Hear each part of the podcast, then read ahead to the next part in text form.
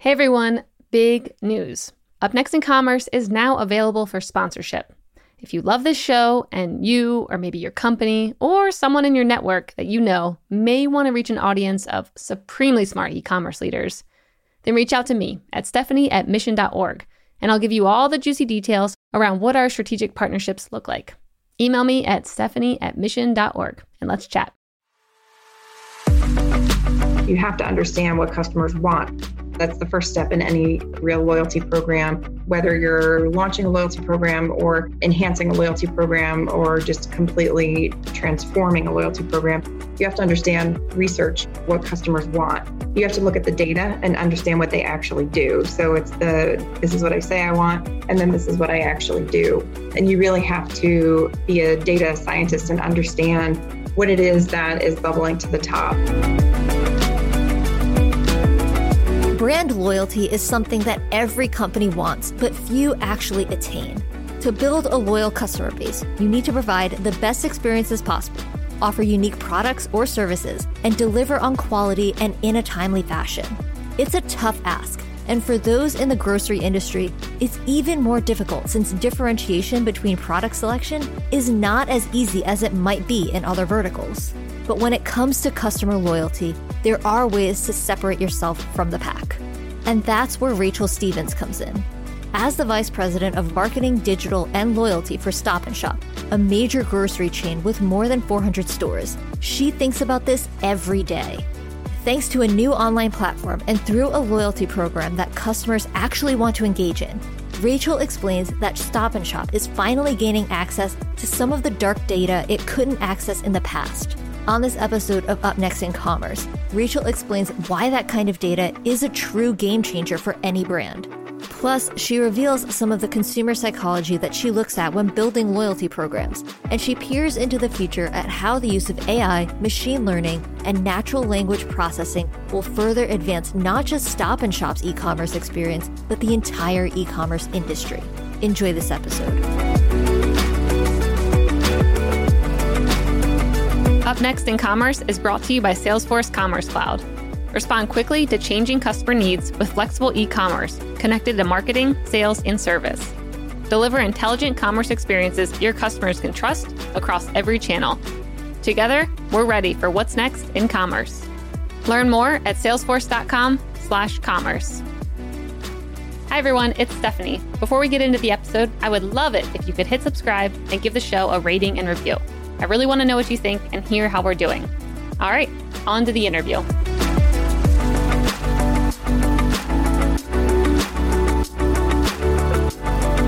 Welcome back to Up Next in Commerce. I'm your host, Stephanie Postles, co founder of Mission.org. Today, we have Rachel Stevens on the show, the Vice President of Marketing, Digital, and Loyalty at Stop and Shop. Rachel, welcome. Thank you very much for having me. Yeah, I'm really excited to have you on. I saw a little bit of your background before hopping on here, and I got very excited when I saw that you have worked at the TJX companies, which I was hoping we could kind of start there with your background. Yeah. Are you a brand fan? Oh, yes. I mean, I love TJ Maxx. And when I saw that, I'm like, ooh, this is my this is my interview. This is the one. yeah, I was actually um, the uh, um, assistant vice president, um, you know, of CRM loyalty, uh, you know, within TJX, and that really meant the TJX Rewards program um, was a program that fell under my group, and my responsibilities included you know the the database and ensuring that our customers um, really wanted to participate in our program our loyalty program so that we had clean data at the end of the day um, and we were able to provide um, additional value in savings um, on top of what customers were already saving the, with the strong value that tjx stores provide. Very cool. So how did you first get interested in the world of loyalty marketing um, like what led you there? So I started actually in loyalty marketing at PetSmart in their corporate headquarters in Phoenix. And um, I think the thing that really appealed to me was the marriage of um, data and customer communication. So understanding what customers say and what customers actually do is is vital to I think the success of an organization because customers can say, you know, yes, I have intent to purchase XYZ, but when you look at the actual data, the data doesn't lie. So, loyalty programs give you a vital tool for success within your organization um, to take a look at consumer data and then apply your marketing tactics um, really that are either you know from acquisition retention uh, or reactivation perspective based on what that consumer is doing in a particular uh, moment. So it's really um, such a great marriage um, you know of, of a lot of different areas um, within marketing and it just is um, was something that I, I, developed an immediate passion for so uh, when i started there on the pet perks program and then went to tjx you know to uh, work on the loyalty program for tj maxx marshalls home goods and Sierra Trading Post and HomeSense, um, you know, I really, I feel like it, when I was there, honed in on my skills uh, within the, the loyalty space. So the, the position at Stop and Shop to really develop the role and develop what the new program was going to look like was incredibly appealing just because of my passion for for this space and you know and for retail yeah that, that's so much good experience to be able to bring to stop and shop how have you seen consumer behaviors or loyalty programs having to change since you started? Since I started in loyalty or since I started at Stop and Shop? I'd say in loyalty program, like in loyalty overall, since you started back think, in the pets days. yeah, I think, you know, there was, there was a transactional nature to loyalty programs in the past. I think it was, you know, you give and get. Um, and that is usually based in uh, points programs. Um, whereas today, obviously, I think more experiential programs have, have come about and, um, you know, providing more omni-channel experience which wasn't really the case back when I first started within the loyalty space. Um, you know, I'd say that there's a number of um, people that really do a great job at this. I think Sephora's loyalty program is, is top notch. Um, they do an excellent job at um, marrying, you know, the the in-store and the online experience, really making it truly omni-channel, um, tied in with their loyalty program. And um, you know, I think that a lot of retailers have caught up mm-hmm. and are doing a good job. But I still think there's there's a lot of room to go. And I think grocery retail was sort of stuck in the loyalty stage of, of two tier pricing. And I think we have to model grocery loyalty programs more um, after what a lot of other retailers are doing in, in the loyalty space and and even hotels airlines you know i think that um, soft benefits and providing experiential benefits are really critical to the success of a program yep yeah completely agree so now that we're touching on grocery a bit, a bit, I would love for you to explain what Stop and Shop is for anyone who doesn't know. Sure. Stop and Shop is actually a grocery retailer with over a hundred years, you know, in the in the industry. It started out, um, you know, as a very small grocer on the East Coast, and now we have over 400 stores, um, and of course our online experience at StopandShop.com and the Stop and Shop app. That's great. And Stop and Shop, you guys just started moving into e-commerce, right? I think I saw that you launched a new platform just in a couple months ago. Am I right? We did actually on July 28th. In fact, we launched. Um, we we had Peapod. It was a partner company. Peapod is actually was owned by Ahold Delhaize, which is the parent company that owns Stop and Shop. Mm-hmm. And um, we have integrated Peapod into Stop and Shop now. So um, within Stop and Shop's footprint to order uh, grocery delivery, or to get pickup, you actually now go to the Stop and Shop website or the Stop and Shop app versus Peapod. So that integration, um, you know, occurred again at the end of July, and it's been going incredibly well so far. Yeah. So, so what was that transition like? What did that look like behind the scenes of not only integrating a current app that people were using, but also I'm sure adding on additional functionalities that maybe weren't already there? what was the process behind the scenes or any maybe hiccups that you guys experienced when you were going through all this? Because it sounds like a big project.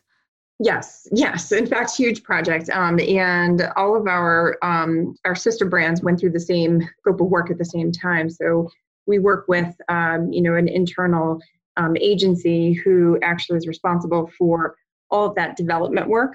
And the agency actually um, had to develop the platform for all the brands. So there was um, Giant Martins out of Carlisle, Pennsylvania, and Giant Foods in Maryland. Mm-hmm. You know, went through the same transition, and there was, you know, obviously it requires a lot of work um, to marry the database. Um, you know, really marry those platforms. So there was a Stop and Shop website, a Peapod website, and um, each brand's apps. So marrying those together was a huge, enormous undertaking that has taken uh, approximately two years. And when I first started, two and a half years ago, actually, that was really when we had, had worked on all the business requirements for this project. And it, you know, it just takes a significant amount of time to match up all of the the data on our customers you know and combine those platforms and ensure that everything is running smoothly because if you think about the number of transactions um, that the peapod site you know had going through it before and the number of um, customers that were going to the stop and shop site you can imagine that it was just there's just a tremendous amount of customers that we wanted to ensure um, you know we're not left behind in this transition. So there's definitely a lot of work that went into this project. And and in terms of hiccups of course there was a lot of those. But i think you know you sort of try and block out all of the the things that went wrong during the launch and you just only remember the good right? Yep. Yeah that's great. And i'm also very familiar with giants brand i'm from maryland so i'm sure everyone else is like what's that i know very well what that is that was in my oh, hometown great that's great yeah so when you guys were thinking about launching this new e-commerce platform, what kind of opportunities were you excited that it would open up? Like I'm sure, you know, you get access to new kinds of data and you can have new offerings and you can, you know, send that data maybe to your other partners and maybe they can give you deals. Like what things were you most excited about that you didn't have access to before? I think that what I'm I'm most excited about, um, you know, is the uh, is omni-channel data access. You know, we did not again have that before because it was Peapod we really had all the data um, for delivery and pickup and stop and shop who had all the brick and mortar um, data so the combination and and looking at a consumer from an omni-channel perspective you know to me is what's most exciting if i'm going to you know do a marketing campaign um, using uh, either digital tactics or you know any any other sort of in-store tactics i really need to know what you do as a customer you know you could channel switch you could go from pickup to in store, you know, to delivery, all within a very short period of time. And so I think the um, efficiency in marketing by having that data to me is really what's what's most exciting and being able to actually accurately talk to our customers um, you know is is something that really interests me because how many times have you received communications from you know a company where you're like wait i was just in there. I just bought xyz and now they're sending me you know an offer for something or you know the communication just seems out of left field. And you know i think of years past when starbucks didn't really have a fully integrated data solution. You know if i was a coffee drinker and i always drank coffee you know every once in a while i'd get tea offers and you know it just didn't make any sense to me i think it was just yep. bad use of data Yeah, I, I still get that right now. I'll get things um, marketed to me around pregnancy. I'm like, I am not pregnant and haven't been I'm not pregnant. for a while. Like, come on, no, six months ago. Stop that. right, exactly. yeah, that's smart. So, what are you excited about for omni-channel in general outside of stop and shop? Like, what do you think that landscape's going to look like in the next couple years? I think that COVID has certainly advanced a lot of, you know, specifically in retail, advanced advanced a lot of retailers. I think their their technology and, and their, you know their their offerings. I think you know omni-channel to me, you know, has to be, you know, has to be just a, that seamless experience in store, online, um, you know, and it has to be being able to look at you from a customer lens and understanding that you may channel switch and your experience or the offers that you're given or, um, you know, your customer service shouldn't change. There shouldn't be anything remarkably different about whatever channel you're in. So for me, I think that you know the omni-channel landscape is going to continue improving and COVID has definitely advanced that. Yep. So to di- dive back into the loyalty program conversation, because I'm very interested in that. We haven't had a ton of people on the show who've talked about that. So I'll probably keep circling around that for a little bit. sure. I want to hear how you think about developing a successful loyalty program now. Like, how do you get people to engage? How do you get them to be excited about it? Well, the, the most important thing is research. You have to understand what customers want first and foremost, of course. So, you know, that's the first step in any any real loyalty program. Whether you're launching a loyalty program or you're enhancing a loyalty program or just completely um, transforming a loyalty program, you have to understand what research, you know, what customers want. You have to look at the data and understand what they actually do. So it's the this is what I this is what I say I want, and then this is what I actually do. Um, and you really have to um, be a data scientist and understand what it is that is bubbling to the top. So if I know my top customers are coming in and I'm looking at the data that tells me they come in X amount of times per week and they shop for key products, then you know I can actually um, I can understand, you know, and I can I can translate that back into transactional um, offers. I can say, okay, these are the top products that I need to make sure are relevant to that consumer base on on a regular basis. But it doesn't get at you know really what drives them and motivates them to be loyal to the brand. So I think that that research is such a critical step um, in really understanding how consumers really feel about your brand. Mm-hmm. You know, you don't want to be the brand that customers just feel like they uh, you're on the corner and you're convenient, so they have to shop you. You want to be the brand that they want to shop at. So you know, loyalty isn't just about the program; it has to be about the total solution um, that a retailer provides, and you know your feelings about that retailer. Yep, it seems like there would be a lot of dark data out there, especially for maybe uh, grocery stores because I'm thinking like, would my local grocery store even know that I go in and out because I don't interact with them online right now. I sometimes put my phone number in, sometimes don't. Like, how would you make sure you have a good sample size of people to use for your research when building that out if maybe you still have quite a few of your customers that you don't even know yet? No, I think that's a great question. I think you, you know you have to. Um, there are panels that you can go to who you know usually your your consumer insights team has access to panels of customers who volunteer to participate in research studies. So um, that's typically the first place that I go if we don't have enough data within the database. Um, if there's enough data in the database to start with, um, you know, usually that does require an email address or physical mailer mailing address and not just phone number. So if your local grocery store only requires phone number, and I'll say Stop and Shop actually that was the case for Stop and Shop prior to um, the transformation of our new loyalty program where you know we really just asked for phone number at the point of sale and that gave customers access to that two tier pricing. That doesn't do anything for a company just having phone number isn't actually going to build up your database of course. So then you don't have a way to really round out that customer experience and you know understand you know be able to tap into that customer and ask them what they want. Mm-hmm. it is really important that you're you're coming up with a program or if you have a program that it's enticing enough that customers want to give their data they want to give you the right email address or they want to give you the right mailing address so that you know they they do participate um, in the program but they also are willing to give you you know you their opinion when you ask it. Yep. It also seems like making sure that you have a seamless experience when asking for that data is really important because i can think of the number of times different stores have been like, oh, can you type in your email or just like read it off to me and I'll type it in very slowly. And I'm like, oh, just don't worry about it. Or I don't want to use your old type pad that's like not really working and I'm gonna, gonna have to delete it like 10 times to get it right. Right, exactly.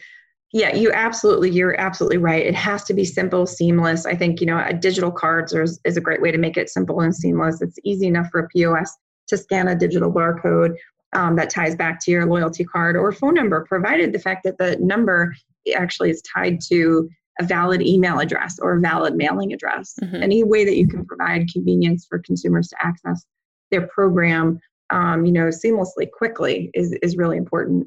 Yep. Yeah, I completely agree. So when you're setting this up, even if you don't have access to maybe huge amounts of data, are there any unifying themes that people just generally like when it comes to loyalty or rewards programs where you're like, no matter where I've been, ever it seems to always get someone to sign up if we have this or this offering?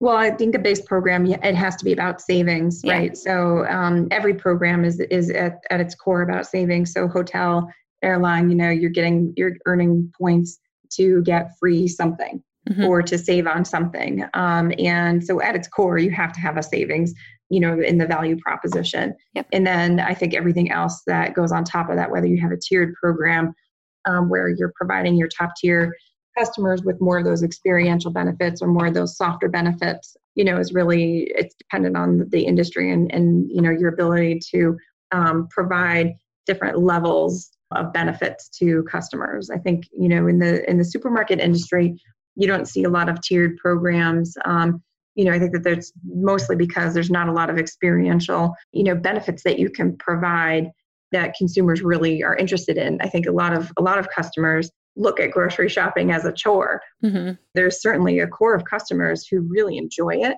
but for the most part, a lot of busy consumers today um, do look at it as a chore. And I think that lingering in the store is not something that a lot of people are really interested in. Yep. Yeah, I completely agree. Is there any research that you all have done when it comes to what really matters from a savings perspective? Like, what percent actually drive someone to purchase something they maybe wouldn't have purchased prior to seeing that savings? Like maybe like 5%, eh, maybe not 20%, probably so. Like anything that you've seen around that? Yeah, I mean, there's actually, you know, it's funny that um, the higher up you go in savings, a lot of times customers say they don't believe that. Oh, you know, when mm-hmm. you say like save, uh, you know, 20% or 25% or whatever, it seems somewhat unbelievable. And I think a lot of customers question it. Yep. You know, with our Go Rewards program, um, we actually know that customers save 15% or more. Mm-hmm. And we did a lot of research because the and more was actually the savings is more like an average of 20%. But customers really kind of felt like that seems high. Yeah. That seems really unbelievable. So, you know, 15%, we were like, okay, let's just take that down, you know, because that seemed to be a more um, palatable for customers for some reason. Uh, that's really interesting. That's Isn't a good it? point I too. I mean, when you see like these shopping sites when it's like 75% off, it actually makes you just kind of one be like, well, was it ever worth the price that you listed it at? And then are you going to go to 90% off? So I do question right. brands that have huge sales like that more than I do with someone who's consistently like, you get 15 or 20% off, you know, no matter what promo code or coupon or anything that you get, it's never going to be higher than that. Right. Yeah. You start to question the quality and you say, oh, geez, you know, I mean, I'm sure the average consumer doesn't think in terms of margin, but then I start thinking about margin. I do too. Wow. like mines, very like mines. I do too. Right. Like, hmm, how much were they making before this? Okay. exactly. That's great. So, how do you think about metrics when it comes to these loyalty programs? Are they unique um, and very different than maybe metrics for other e-commerce businesses or other programs that you might set up? Well, I think you know first and foremost, most most most companies will look at um, sales as a huge metric within their loyalty program because it's an investment for the for the organization. So ROI is going to be important, but the ROI actually comes from retention and um, you know in, in some cases reactivation you know you know that uh, a lot of times it's true the cost of getting um, you know a customer is equivalent to retaining eight. So i think if you can look at most most organizations look at sales from the program and incremental sales from the program. I think that that is the real true metric. Mm-hmm. um, you know engagement of course is also important um, and customer satisfaction is is vital. Yep. Yeah that, that makes sense are there any um, memorable campaigns that come to mind? You're like, this was my favorite marketing or any other kind of campaign that I've done that you want to share? So I'm always interested in stories around that. Yeah, no, I think that you know that I, have worked on so many great campaigns, but I, I, you know, the ones that are truly fully integrated across every channel is that's what's really exciting. You know, when you see, for example, right now, um, this might sound, you know, silly or small, but we have this pizza campaign. So, mm-hmm. you know, we've got a commercial on air about you know the best pizza is your own pizza. And you know we've got that campaign in every other channel. So digital email social media through my go rewards program you know we've got earn extra points when you buy certain um, products within the, the category. You know that's really what excites me is i think when you see it come to life and you see really the the full ecosystem within marketing utilized to support something that's when you really see the power of marketing come to life and you know how it, it actually makes sense obviously to you know to have one point of view and to be more um, customer centric in your campaigns. Yeah it seems like a better way to measure things as well if you're like there's just one initiative going across many channels and you can look at it uh, without having a bunch of other players kind of messing the data up. Right right exactly exactly I see some marketing campaigns right now, and and I, I'll be honestly, you know, there's some some big players out there that did all of these back to school campaigns, and it mm-hmm. drove me nuts because yeah. I was like, we are not back in it, you know, and it showed all the kids walking down the hall, and of course, you know, I know that they had all these these commercials, um, you know, shot in the can well before a lot of this happened, but I feel like God, you're just you're talking to you know a, a, a consumer base that is in a very different place right now. Mm-hmm. So, you know, I think that obviously understanding what consumers are looking for, um, you know, and really being relevant. Yep. Like that pizza campaign, you know, there's so many people who are at home cooking together right now. You know, I feel like that's really where, you know, I get most excited is when I see obviously that relevance and then more of that omni channel and cross channel campaign. I think that that's really where you see some good results from marketing. Yeah, yeah, that's such a good point about people still running their commercials that they maybe shot a long time ago. I mean, the only one that I think has done really well in my mind that I've seen recently is either Trader Joe's or Target that had um, like grab your back to school supplies and it was like at a wine rack. and I'm like, that's good. That's relevant. And I'm going to get some wine now. that's perfect. yeah.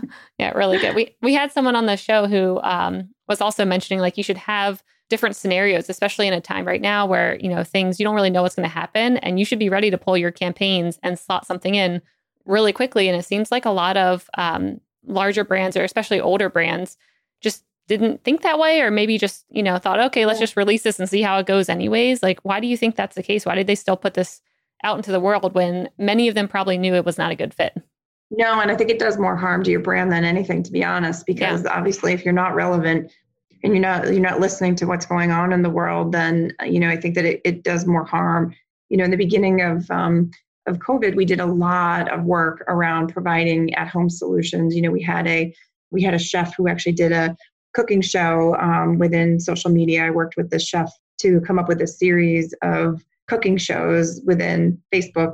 And we did a number of other, you know, just activities to do with the kids at home. I mean, there were just, there was more relevance to our campaigns, mm-hmm. um, you know, and it really resonated.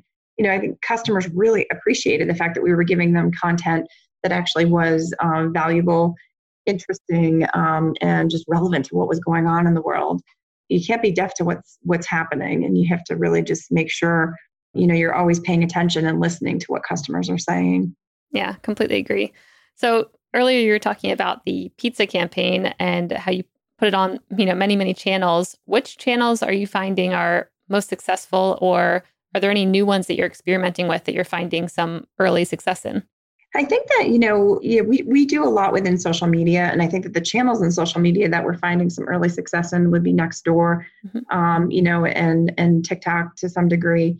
You know, I think uh, with TikTok's future still sort of um, unclear. Uh, we haven't done a whole lot there, but I think that um, the brands that have been on TikTok and have done some really good work have seen some great results. And I think you know the social media channels are probably the ones that give me um, you know the most uh, excitement because i think there's there's such a great way you know we're working towards integrating commerce into social media that's a, that's a big project that um, my team is working on right now and you know there's it's such a great way to capture an audience when they're in their downtime mm-hmm. they're in a in a different kind of mindset and they're more open to maybe um, looking at inspirational content, recipes, things like that, you know, within Pinterest or within Facebook or Instagram. Um, and they may want to buy it right then and there. You know, they may want to say, I want this recipe, I want it delivered to my house. This is great. You know, so I think that that, yeah, any of the campaigns that we've done in social have really been my favorites.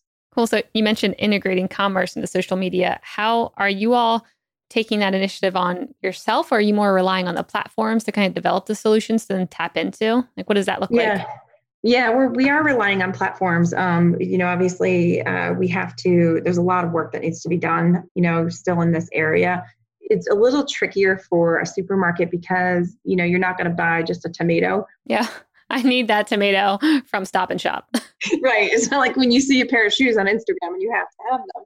Um, you know, you don't really have to have that tomato on Instagram, but you may want that full recipe. So, you know, making sure that there's enough content that is actually worthwhile to the customer i think is the is the challenge and mm-hmm. and that's what my team is trying to figure out right now got it when i'm thinking about commerce for social media like has stop and shop explored and maybe you guys already have this um, like your own products where it's like you can only get it from here it's not a generic brand it's actually like i mean that reminds me a lot of what trader joe's does it's like if i want yeah. this one well, they discontinued this prune juice that I really loved. I sound, yeah, like an old lady. I love their prune juice. They discontinued it. Anyways, like I knew that they were the only ones that I liked it. And like, I, that's the only one I wanted to have. And so have you explored something like that of creating certain things that will be top of mind where it's like Stop and Shop's the only one that actually has this kind of recipe or this quality of whatever it may be, prune juice?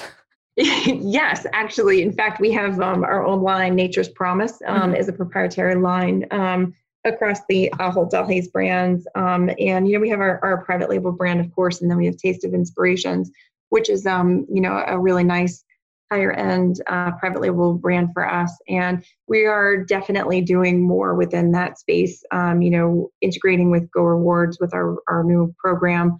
You know, when you buy a recipe that is all nature's promise ingredients, you earn extra go points. Mm-hmm. Um, you know, we have these recipes called Take Five that we're featuring within social media. And, you know, we've got them in our circular and in other areas. Um, you know, and if it's all our taste of inspiration products, um, you know, you earn X amount of Go points. So we have a lot of those types of promotions that we're doing now, and um, that's definitely what we'll be integrating more into our social media um, commerce platforms in the future. Very cool. Yeah, it seems like there's a lot of interesting opportunities too as you're now explore or you have this new e-commerce platform to get new data and see what people really like and you know what's maybe like swaying them to buy one thing versus the other. It seems like there's a not a lot of opportunity that'll come up around building new you know offerings that maybe you wouldn't have thought of otherwise. Yeah absolutely. Absolutely. And i think you know if you look at um, meal solutions that's definitely really important to our customers right now. There's so many families that are just so busy um, you know and providing meal solutions even you know a night or you know a couple nights or a week of meal solutions is such a huge time savings for a lot of families. Yes, I feel that with three boys now. I'm like, anything to not have to cook from scratch would be much appreciated. I don't care exactly. if it's frozen, whatever it is, if it's edible, it's cool. so, where does personalization come into play for you guys? Like, how do you think about showing offerings throughout your e-commerce experience or your apps that you know really connects with the person who's looking looking there? Well, personalization is vital to your success. So, you know, I think, um, you know, whether or not we get it right 100% of the time, you know, I think is, is something that, um, uh, you know, remains to be seen. I think we have made some huge advances in personalization, um, you know, with the new platform, you know, with, with our program, um, the more data we have about a consumer's, you know, shopping behavior, you know, what they like, the better the offerings that we'll be able to give them. So, um, you know, if, if I purchase Doritos all the time, hopefully I'm not getting a offer for something else, you know, Lay's potato chips. I should be getting offers for Doritos.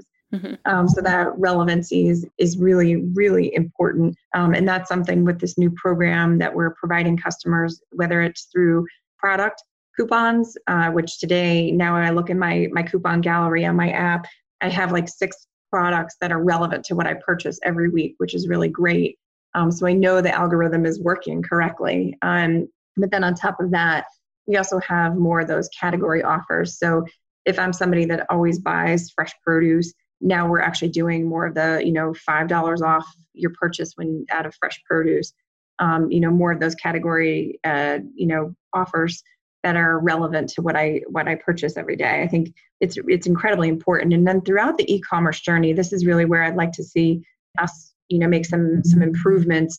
It's on recommendation engine type of, of, um, of logic. So, you know, if I'm putting a pizza dough in my basket on on you know my e-commerce platform then hopefully somebody's going to be recommending some mozzarella and pizza sauce to me mm-hmm. that type of a level of personalization um, you know is is something that we strive for and we definitely want in the future um, we have some degree of that today um, but that's certainly where I, you know i expect that we'll be going in the near future very cool. So, when it comes to those recommendations, are there any tools that you're relying on to build that out, or is it like everything you're doing custom or how's that working behind the scenes? Yeah, the recommendation engine actually is homegrown. So that's where our partner, that's our internal partner, um, actually has been using all of the data from the loyalty program and understanding what customers buy. Um, you know, and there's uh, propensity models that we have in place. So, you know, somebody who who has the same profile, you know, who typically purchases X, Y, Z. You know, we actually build a model to say here are lookalike customers and here's what we should recommend to them because it looks like that customer is similar so they may be interested in these types of products. And that's something that our internal uh, data scientists have been able to build out for us. That's great. Is there anything um, when it comes to machine learning or like you know the world of data that you guys have access to that you're maybe preparing for or different capabilities that you're building out right now that maybe other grocers or other e-commerce stores are maybe a little bit behind on? Um, yes, there there definitely are at the Ahold Delhaize level. Um, so I think that you know AI and and you know certainly um, you know machine learning is is something that everybody's going to have to you know be prepared to to work on in the in the near future to be prepared to have have teams working on that in the near future and Ahold Delhaize does Stop and Shop um, as a brand doesn't but at the Ahold Delhaize level we do. Yeah very cool. And do they usually like come up with something at the higher level and implement it within all of their stores? Or do they kind of test it out and say okay stop and shop like you're gonna pilot this and we'll learn from you and then we'll you know have our other brands try it as well or how does that's, that work? yes that's exactly what it is. Yeah exactly. I mean i see a big trend in experimentation and learning done um, with artificial intelligence natural language processing mm-hmm. the first steps into you know conversational commerce and customer service. Um, i think individually each of those is interesting but when you string it together it becomes really compelling. And ai is now being given enough enough transactional information um, and when combined with data science can match and predict customer behavior at a level not previously possible so natural language processing and conversational tools really make it possible to help customers during the purchase journey and even more importantly um, in many aspects of customer service so these previously somewhat academic technologies are being put in the hands of digital commerce managers and we'll begin to see the results so i fully expect that you know within the next uh, couple of years what we're testing at a Ahold Delhaize level, um, you know, will be brought down to each of the brands. Mm-hmm. Yeah, it seems like there could be um, an interesting that you would get interesting results from the different brands because I could see very different consumers who are maybe shopping, you know, at good old Giant. I'm on back in Maryland right. versus yes, you're absolutely right. yeah. How do you how do you approach that when you're you know trying out different things and maybe you're like, oh, we see this with our customers um, at Stop and Shop, and you know, let's try this at another brand and you're like, womp womp, that actually failed at that brand because the consumers are so different. Yeah, no, I, that's a it's a great call out, and I say that all the time. I say, you know, what what matters to somebody um, in the Food Lion base. So, you know, what matters to somebody maybe in North Carolina is different. What matters to somebody in in New York City. So, we have probably the toughest competitive market, mm-hmm. not only um, from a grocery retail perspective, but even just from a media perspective and you know trying to ensure that our voice is heard um, you know within these these difficult tough media markets for stop and shop it really it's it's a little bit tricky and we do have to take a look at every single opportunity that comes our way and say does this resonate with this consumer base? You know because a lot of times it won't. Mm-hmm. there there were a couple of examples of uh, of trying out even just a walk up pickup service. So you know you you can in a in a city location you know you can walk to get your groceries handed to you uh, that have already been been shopped for you versus the traditional pickup where we load it to your car. That doesn't work everywhere, obviously. So yeah. don't work in the suburbs. It really only works in urban locations. Yep. Each brand does have an option to to opt out if it's not something that resonates within their base. Mm-hmm. Yeah, it makes sense. Uh, try and implement that in New York City, and all of a sudden all these cars are getting towed, and then they're mad. right. Sorry about that. So, to uh, go a little higher level, I wanted to talk about general e commerce themes and trends and wanted to hear what kind of disruptions do you see coming to commerce that are not just from COVID or not just COVID? Because I think a lot of people on here are like, oh, COVID's the big disruption. Like, what else do you see happening in the world of e commerce that's maybe coming down the pipe right now? Um, I mean, one that's that's already here really is one stop shopping, mm-hmm. like Amazon. So the retailers who adapt and um, constantly expand their options, shorten the supply chain, enhance customer service, and develop varied options for delivery and pickup will really find the most success. So, mm-hmm. you know, the model that Amazon has and, and Wayfair, you know, the direct con- to consumer shipping is not as much of a, a disruption to e-commerce as it is that's here to stay mm-hmm. and i think we have to learn um, from that and we have to adapt in order to stay competitive and i think a lot of retailers are going to have to adapt you know in this new world. Everybody's going to have to be able to figure out how to provide that one-stop shop because similar to um, you know to brick and mortar shopping. You don't want to go to multiple locations on a saturday afternoon. It's sort of the same thing. If you're going to pay for shipping you're going to pay for it once you know from one retailer mm-hmm. or get free shipping of course you know with a subscription service or promotion. And you know i think that that's definitely here to stay Mm-hmm. And um, the ease of finding everything in one place is that it's that big box retail mentality from you know back in the 80s when when uh, the big box retailers really exploded. Yep. and all that. Yeah, figuring out delivery and trying to compete with Amazon, man, that seems like very, very tough. because Very people- like, tough. consumers have very high expectations now of what they want. And yeah, seem like they are quick to get upset if it's not one, two day shipping and oh, it can't be here within two hours. Okay, I'm just gonna cancel the order. Right, exactly. And you know, oh, you don't have all the other things I need too. Like Yeah. I need, I need, you know, my my face lotion and my bread. Wait, you don't have that? Yeah. Why would you not have that right next to each other? right, exactly. exactly. Yeah. Well, yeah, this has been awesome. Is there anything that I missed that you wanted to highlight before we jump into the lightning round? Um, no, I don't think so. Okay, cool. Well, I will uh, pull us into the lightning round brought to you by Salesforce Commerce Cloud. This is where I'm going to ask a question and you have a minute or less to answer. Are you ready, Uh-oh. Rachel? Dun, Oh, boy. dun, dun. All right. First one What does the best day in the office look like for you? Well, the best day in the office today is being is at home. There you go. What does your virtual best day look like? My virtual best day um, is when I actually have time between meetings to go get something to eat. Oh To perfectly honest. that is actually a big problem I've heard from a lot of my um, old coworkers and talking about their whole day is now filled with meetings that maybe would have taken just a couple minutes to like have a quick catch up and instead it's like okay 30 minute slots uh, to discuss maybe like one question so Absolutely. And you Struggle. wind up going, you know, you use your hour to the fullest extent and you don't, you're not moving around from meeting room to meeting room anymore. So you're literally just sitting at your desk all day. So my best day is, is when I actually have a break to get up and go get something to eat because food is important to me. well that seems like a crucial part of the day so it.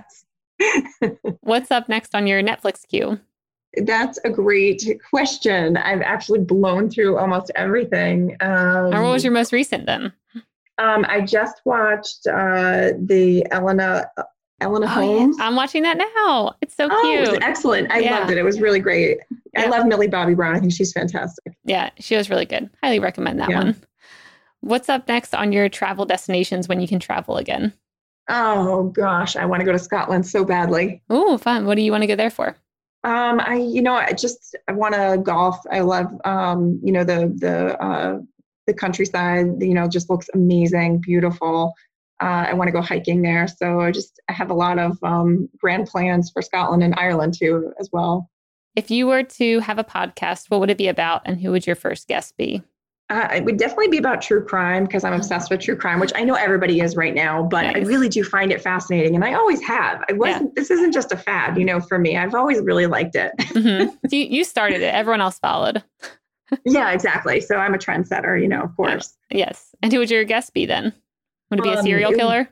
Yeah, absolutely. I would love to interview a serial killer. I just want to know what goes on. You know, I I, I want to get deep for sure. It would be a serial killer. Name anyone. All right. I mean, I would listen to that. I hope they're behind bars when that happens. Um, yes, yeah. I could I could do the interview behind bars for sure. there you go. And if you were to um, pick a virtual event right now for your team, or if you already had one that you've done recently, what would it be that you think is engaging in these times? I think you know there's there's a, um, a women's conference coming up in Boston um, that I would love for my team to attend. Um, I just attended a, a women's leadership conference that was really amazing. Um, it was very inspirational. You know, even virtually, I was I was really surprised um, at how well done it was and how just um, thought provoking hmm a virtual uh, you know conference could be. It was really fantastic. Cool. That sounds awesome. All right. And then the last one um, what is a, a favorite app on your phone right now that you're loving? So this is this is bad, but um, I have the Carrot app, which I don't know if you know Carrot. It's a weather app. No, I actually don't.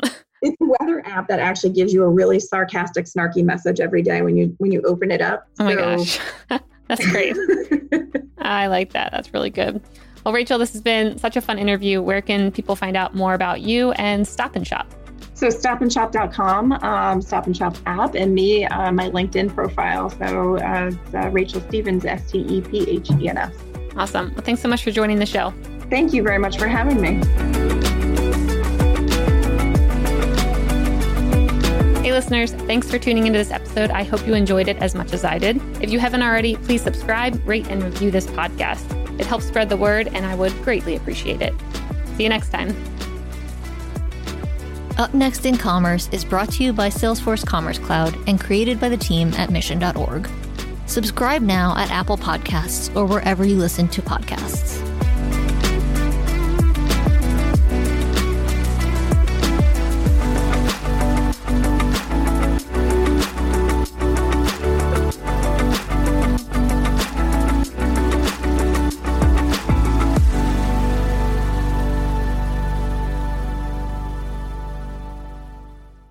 Thank you for checking out another epic hour of business insights and inspiration on the Up Next in Commerce podcast.